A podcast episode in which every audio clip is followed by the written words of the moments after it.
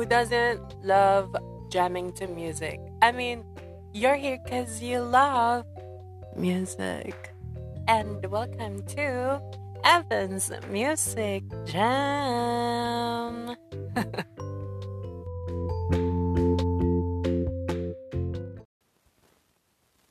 Hello, good day, everyone, and welcome back to my podcast. This is Evan. And guys, um, bago ang lahat, I would just like to say sorry for the late upload because um, may mga nangyari lang kahapon, last Sunday. So, I decided na ngayong Monday ko na lang i-upload ang aking podcast. But, we have an interesting topic for today because um, this past few days, masyadong maingay ang P-pop sa newsfeed ko. I mean, dahil siguro, pinafollow ko ang ilan sa mga P-pop groups ngayon na pages, kaya maingay sila ngayon. And right now, silang pag-uusapan natin ngayon, ang mga P-pop groups na abot ng aking knowledge. So, yung mga kilala ko lang. May mga existing na P-pop groups na, pero hindi ko pa naman kilala. So, sila ang pag-uusapan natin ngayon.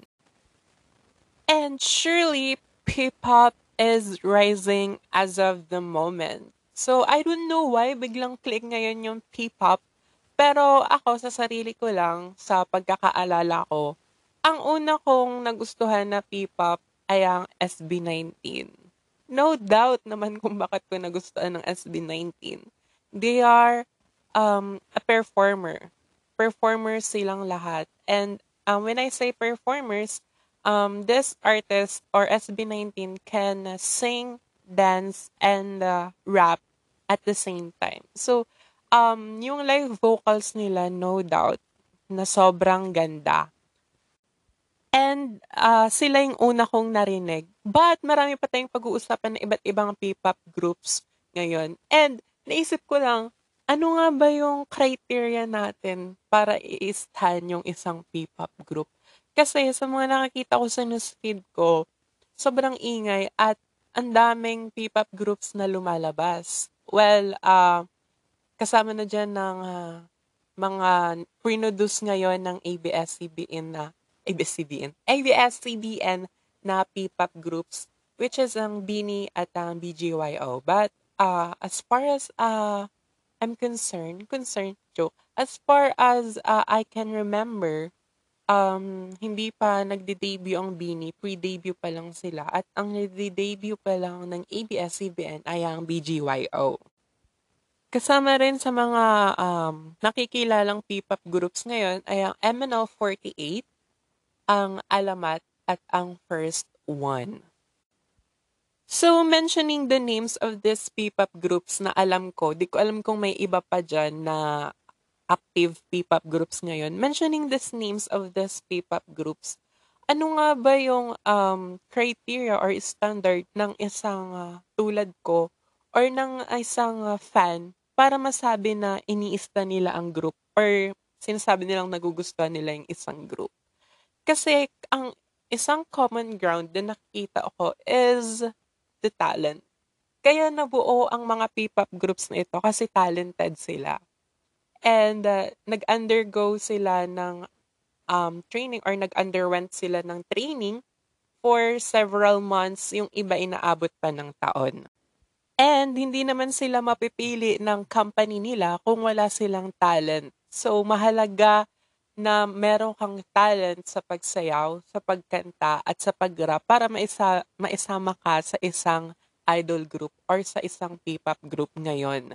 So, napapansin ko lang, um, masyadong maingay ang uh, pag stand ngayon sa P-pop group. Kasi, kinaya natin na mag-produce at mag-ingay na meron din tayong idol groups dito sa Pilipinas, hindi lang sa Korea, sa Japan, or sa China, kundi meron din tayo at kaya nating mag-produce ng idols ayoko na lang din i-generalize kung ano yung mga criteria ng iba, kung ano yung kung ano yung criteria nila sa pag-stand. Kasi ako, when I say ini-stand ko yung isang group or fan ako ng isang group, natatagalan. Pero kapag nakikita ko yung talent na nandyan, lalo na kapag nag-perform ng live, masasabi ko na fan na talaga ako. Lalo na kapag naririnig ko ang live vocals, tapos nakikita mo pa sila na sumasayaw, na perfect yung uh, pagsisync nung sayaw at nung vocals. Masasabi ko na, oh shit, fan ako ng group na to. And I can say that I am a proud 18. Kasi sila yung una kong nakita na P-pop group na hindi cringe. Hindi nakaka-cringe. Hindi cringe. Hindi nakaka-cringe yung pagiging P-pop nila. Kasi, if I'm not mistaken, nag-try na ng matagal pa na mag-produce ng K-pop groups, pero nakaka-cringe. Kasi, ginagaya nila yung K-pop. It's okay siguro kung inspiration yung K-pop, pero if gagayahin mo talaga yung hairstyle and then the fashion, doon na nakaka-cringe yun. Nawawala yung pagiging pagka-P-pop ng isang grupo kapag may kinokopya ka. Dapat magkaroon ng sariling signature or branding ang isang P-pop group para maging unique sila. And nakita ko yun sa SB19. When uh, the SB19 went viral sa TikTok uh, performance video nila, dance performance video nila, that's the time na inisto ko sila kasi nilabas ito ng uh, show BT. And then, um, if I'm not mistaken, may nauna pa, which is the Tila Luha. And doon ko na sila sinimulang i-stand. Sabi ko, hmm, may boses, may boses tong mga to. And may chance na sumikat. That time, nag-viral lang sila. Kasi mahirap panatilihin ang pagiging viral mo. May mga sumisikat na after ilang months, nag-fade na.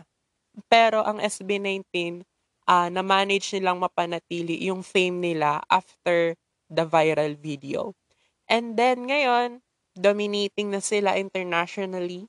Kasi, um, paano ko nasabi? Kasi yung mga nagre-react na sa kanila na mga international reactors, lalo na sa new era teaser nila. Which is, as of the moment, ay meron ng 960, 960k views. O, oh, nabubulol pa ako sa sobrang dami ng views. Nabubulol ako. And uh, i-recommend ko na panoorin nyo na if di nyo pa napapanood ang new era teaser nila dahil magkaka-comeback na sila sa March. Kung di nyo pa napapanood, panoorin nyo na. Kung gusto nyo pang mabuhay, wag nyo nang panoorin. Hindi kasi nakakapigil hininga ang teaser ng SB19. Kings indeed ayoko maging bias, pero for me sila yung P-pop kings. Kasi, um, aminin natin, o oh, hindi, nag, sila ang nag-pave para mas mabuksan yung way sa pagkilala natin sa P-pop group. And ang pinaka-latest uh, live performance nila ay ang sa TM Pusuan. So, if you haven't uh, watch it yet, uh, panoorin nyo ang TM Pusuan live vocals nila. Hindi kayo magsisisi na nanarecommend ko to sa inyo at pakinggan ninyo, lalo na yung hanggang sa huli performance. Um, for me, nag-improve vocally ang mga members ng SB19, lalo na si Josh. Si Josh po, sa mga hindi nakakaalam, ay isang rapper. And bihira sa rapper ang nakakakanta si Josh nag-start siya before na kumanta na medyo shaky, nanginginig, hindi stable. But I can see the improvement lalo na sa latest performance nila ngayon. Next ay ang MNL48. Uh, yung MNL48, if I'm not mistaken, matagal na silang nabuo sa Showtime. Uh, nung una nilang debut sa Showtime, marami silang bashers kasi nakikita nung iba ang cringe, trying hard, But right now, makikita naman natin na sobrang grabe yung improvement nila. And uh, if I'm not mistaken, nakailang if I'm not mistaken na ako. Kasi ayoko kasing, um, ayoko kasing mabash ako kasi mali yung information, ganito, ganyan. So, mga pagkakaalam ko lang naman, kaya sinasabi ko na if I'm not mistaken. So, kung mali ako, please correct me, guys.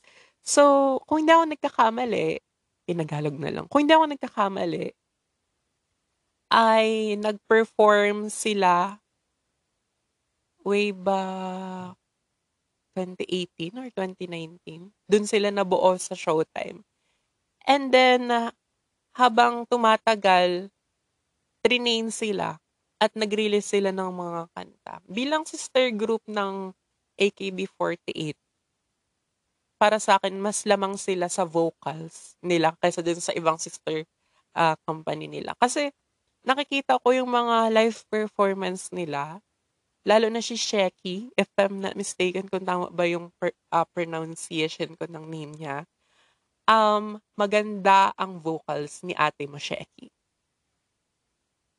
No doubt na kung ano man yung position niya, dapat siya ang main vocals ng MNL48.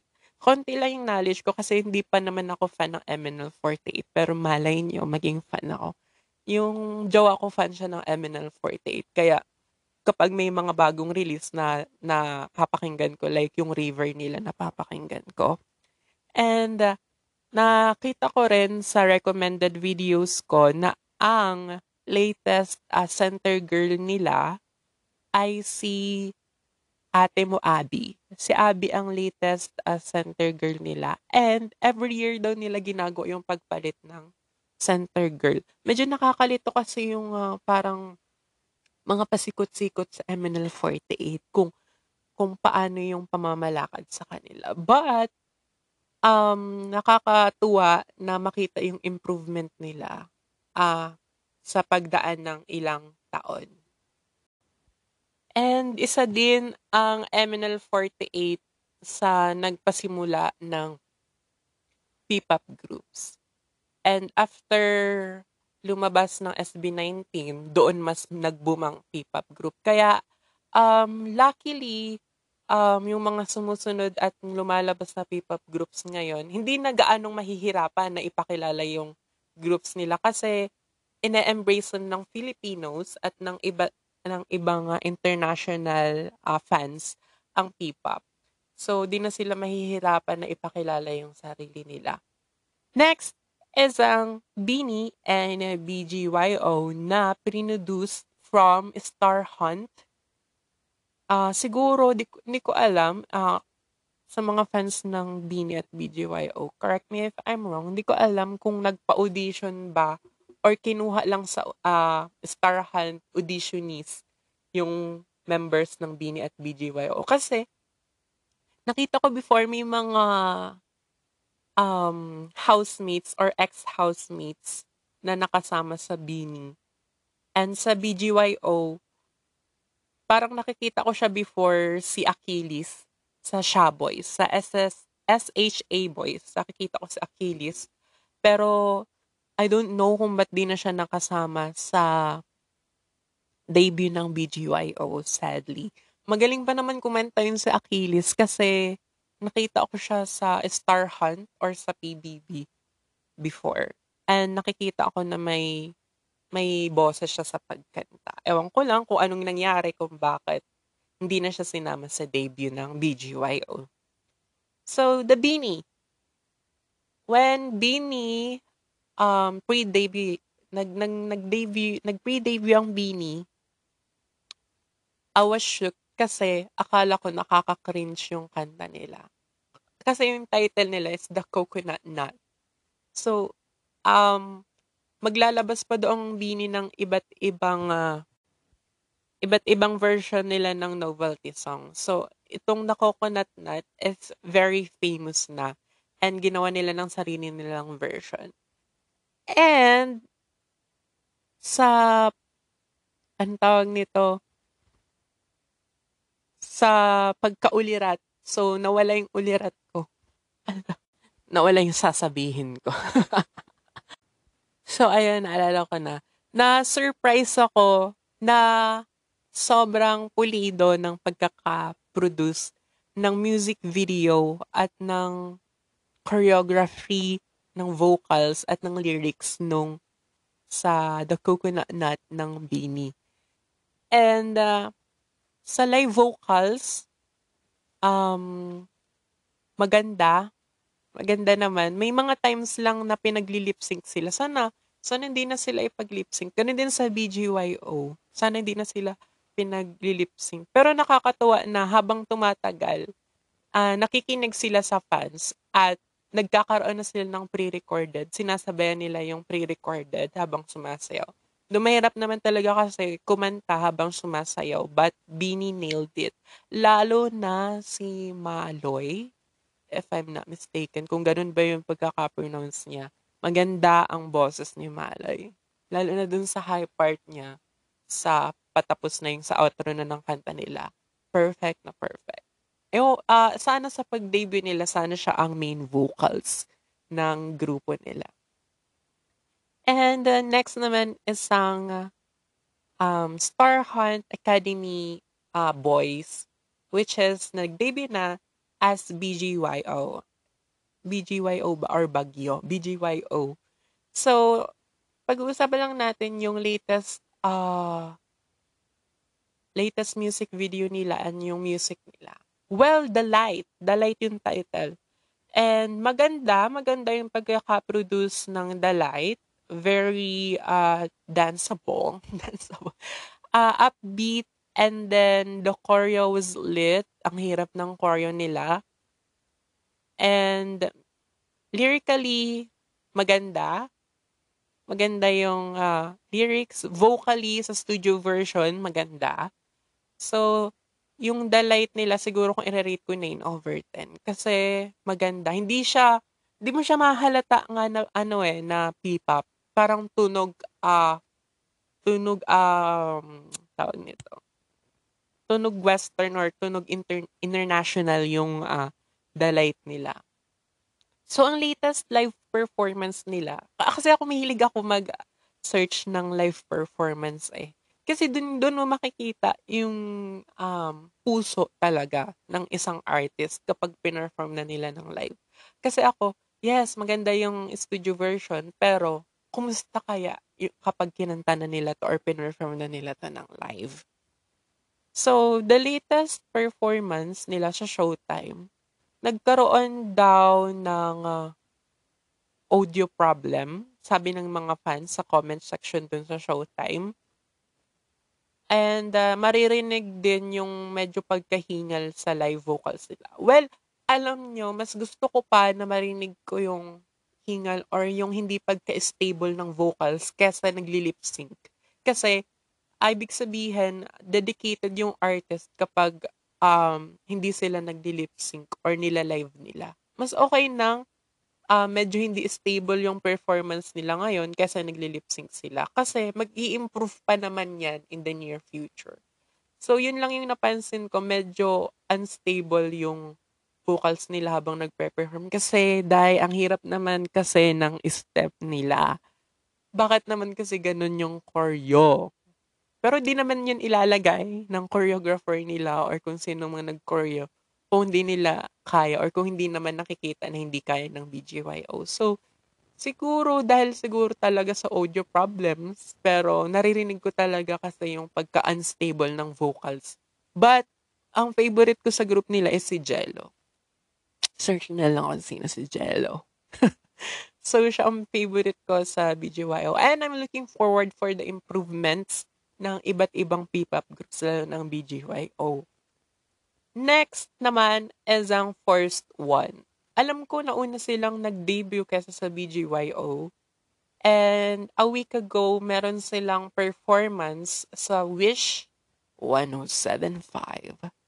Meron silang uh, live uh, vocal for live vocal, live vocal performance sa Wish ng kanilang latest single ang Tama Dyan I don't know if I pronounced it correctly is Tama Dyan And ang meaning ata nun is you are the one. Correct me if I'm if I'm wrong. And And my surprise, ang ganda ng vocals nila. Lalo na yung dalawang nasa gilid, yung nasa kaliwa at nasa kanan. If you haven't watched it yes, yet, panoorin nyo guys yung performance ng first one so Wish para malaman nyo yung uh, sinasabi ko. Vocally, sobrang galing nila. Lalo na sa falsetto, grabe ang angas. Pero di ko pa sila nakakita mag-perform ng uh, sumasayaw at ng kumakanta ng sabay. So looking forward to watch their live performances. Pero yung sa wish nila, on point ang vocals. Last, ang bagong-bagong at fresh na fresh na kaka-debut lang ang Alamat. So, very Filipino. Gustong-gusto ko yung uh, uh, idea ng P-pop group na ito. The Alamat itself, very Pinoy. The fashion, very Pinoy. And uh, the lyrics of their song is very Pinoy. Kinanta nila ng iba't ibang dialect and nakaka-proud na may representative ang Bicol. Si Franco from PBB. And, pero ang name niya ata sa alamat is Thomas. So, Thomas. So, I'm not, I'm not sure. Um, looking forward for this group na mas makilala pa kasi may talent sila at nil- naglabas din sila ng live vocal performance nila ng kanilang latest uh, single na K-Bye. K-Bye ang title ng kanilang latest single. At kung di nyo pa rin napapanood yung music video, check nyo na. And let's support ang RP pop groups. Uh, yung alamat, narinig ko din yung vocals nila, maganda. La, ito yung P-pop group na may R&B singers, nakakatuwa. First first time ko makarinig ng kumukulot sa isang idol group. So, paano kaya nila ila-live yun? Or siguro ibahin naman nila kasi acoustic naman yun kaya siguro kumukulot-kulot sila. Pero naririnig ko din kasi dun sa studio version nila yung pagka may pagka R&B voice yung mga boses ng iba sa members. And nakaka-excite na mapanood pa sila sa iba nilang live performance. Sana mabigyan ng chance yung ibang P-pop groups na underrated na makapag-perform din sa sa TV like Showtime or ASAP para mas makilala talaga yung P-pop. And let's support P-pop groups na deserve naman talaga ng support natin. So, looking forward sa improvements ng ibang P-pop groups and panoorin natin, suportahan natin ang kapwa natin mga Filipino artists.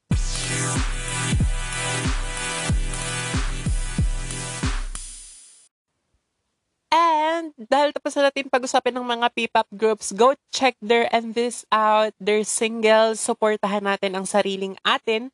Ay ngayon pag-uusapan natin sa segment ko ang new releases of the week. So itong mga new releases of the week, ito yung mga alam ko lang kasi hindi ko naman alam yung ibang na-release. So, ito lang yung mga nakikita ko sa YouTube na new releases, na-recommend sa akin. And pag-uusapan lang natin ng very, very light. So, Ariana Grande just released her deluxe version of her Positions album. So, meron itong apat. And hindi ko na iisa-isahin pa. Pero ang pinaka-favorite ko sa lahat ay This Drive test drive. And yung interlude. So, yung dalawang yun yung pinaka-favorite ko. Kasi yung dalawa na natitira, yung the worst, uh, yung worst behavior, and yung isa, nalimutan ko yung title ng isa. Um, okay lang, chillin, uh, vibin, very Ariana Grande. Kung i-rate ko, yung um, deluxe version, kapag plinay mo kasi siya kasama na yung iba, yung deluxe version, 9 over 10. Okay naman. Parang medyo off lang yung ibang tracks.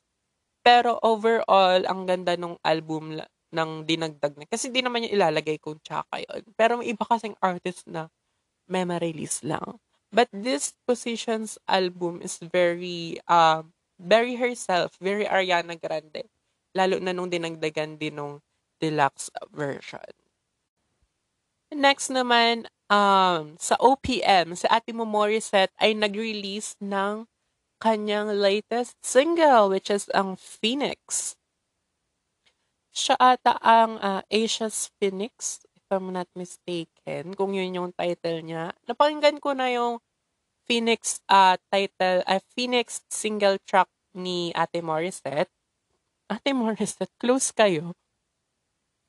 And very international yung tunog. Very international yung sound niya. And siguro gusto niya ipakita yung ganitong sign niya kasi marami na rin nagre-react kay, kay Morissette Amon na international fans.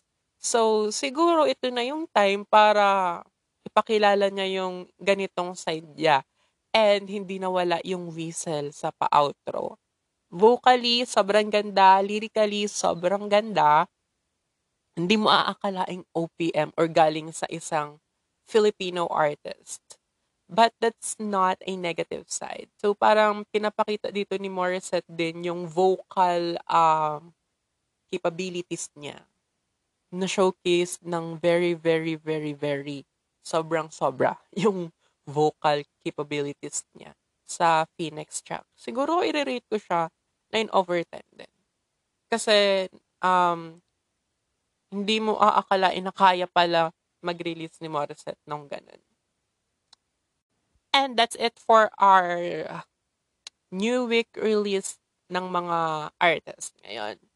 So, uh, last segment naman natin ay ang music jam ko ngayong linggo. Sobra akong na-LSS sa paubaya ni Ate Momoira de la Torre. Kabilaan kasi nakikita ko yung mga memes na ginagawa sa TikTok and uh, mga reaction videos kila Joshua at Julia. And on repeat din siya sa Spotify ko. So, yun, paulit-ulit. Nakaka-LSS naman talaga. Lyrically, sobrang ganda. Si, si Moira, yung artist na ang saya-saya ng love life pero kayang magsulat at manakit gamit yung kanta niya. So, yun. That's my music jam of my week. Ang paubaya ni Moira de la Torre. Na may million-million views na rin sa YouTube. Grabe. Uh, yung last na pag-check ko, 14 million views. Ewan ko ngayon kung ilang million views na yung music video. Marami na rin sigurong naiyak kasi nakakita ko sa sa Twitter, nag-trending. Nag-trending din yung Josh Lee, nag-trending si Gerald Anderson, nag-trending yung Paubaya. And uh, makikita mo na binuhos talaga ni Moira yung yung talent niya sa kanta ito. Siya nagsulat, siya nag din nag-direct nung uh, music video. So, saan ka pa? 'Di ba? Moira de la Torre being her uh, being her talented self na artist. And kung hindi rin ako nagkakamali, siya ang most streamed Filipino artist sa Spotify. Oh, kung mali, di i-search nyo na lang kung sino. Pero uh, kung hindi ako nagkakamali, siya ang most streamed Filipino artist sa Spotify. And that's it for our today's episode 2 podcast, our P-pop uh, world domination uh, soon. So, samahan niyo ako sa pagsuporta sa kanila. They deserved our support. And, uh, supportahan natin yung deserve naman na, na P-pop groups, di ba? So, kung talented at nakikitaan nyo ng potensyal sa world domination, supportahan natin. Kasi maganda na makilala na rin, hindi lang ang ang iba't ibang Filipino artist, kundi ang ating P-pop groups. Kasi sa trainings pa lang na pinagdaanan nila bago sila mag-debut, deserve nila ang support natin. So, uh, this podcast is available on Spotify, Breaker, Radio Public, Google Podcast, and Pocket Cast. Do follow me on my social media accounts at Evan Believable on Twitter, IG, and TikTok. And sa Facebook and like ako, Ah, Evan Yago lang. Follow niyo ako sa Laika. Dali. Gems, gems. Nag-upload ako ng mga pictures doon. And um, kung may mga suggestions kayo, PM me on my Facebook account or sa kahit anong social media accounts kung kung sinong artist yung gusto nyong pag-usapan natin dito. Kasi yung jowa ko, nagsasuggest na ng iba't ibang artist na alam niyang ikakabash ko. Kasi may mga artist talang mm, pinapakinggan ko pero mm, hindi ko talaga hindi ko talaga makuhaan ng connection. Ewan ko kung bakit. So, thank you so much for listening for today's podcast. This is Evan and have a great day.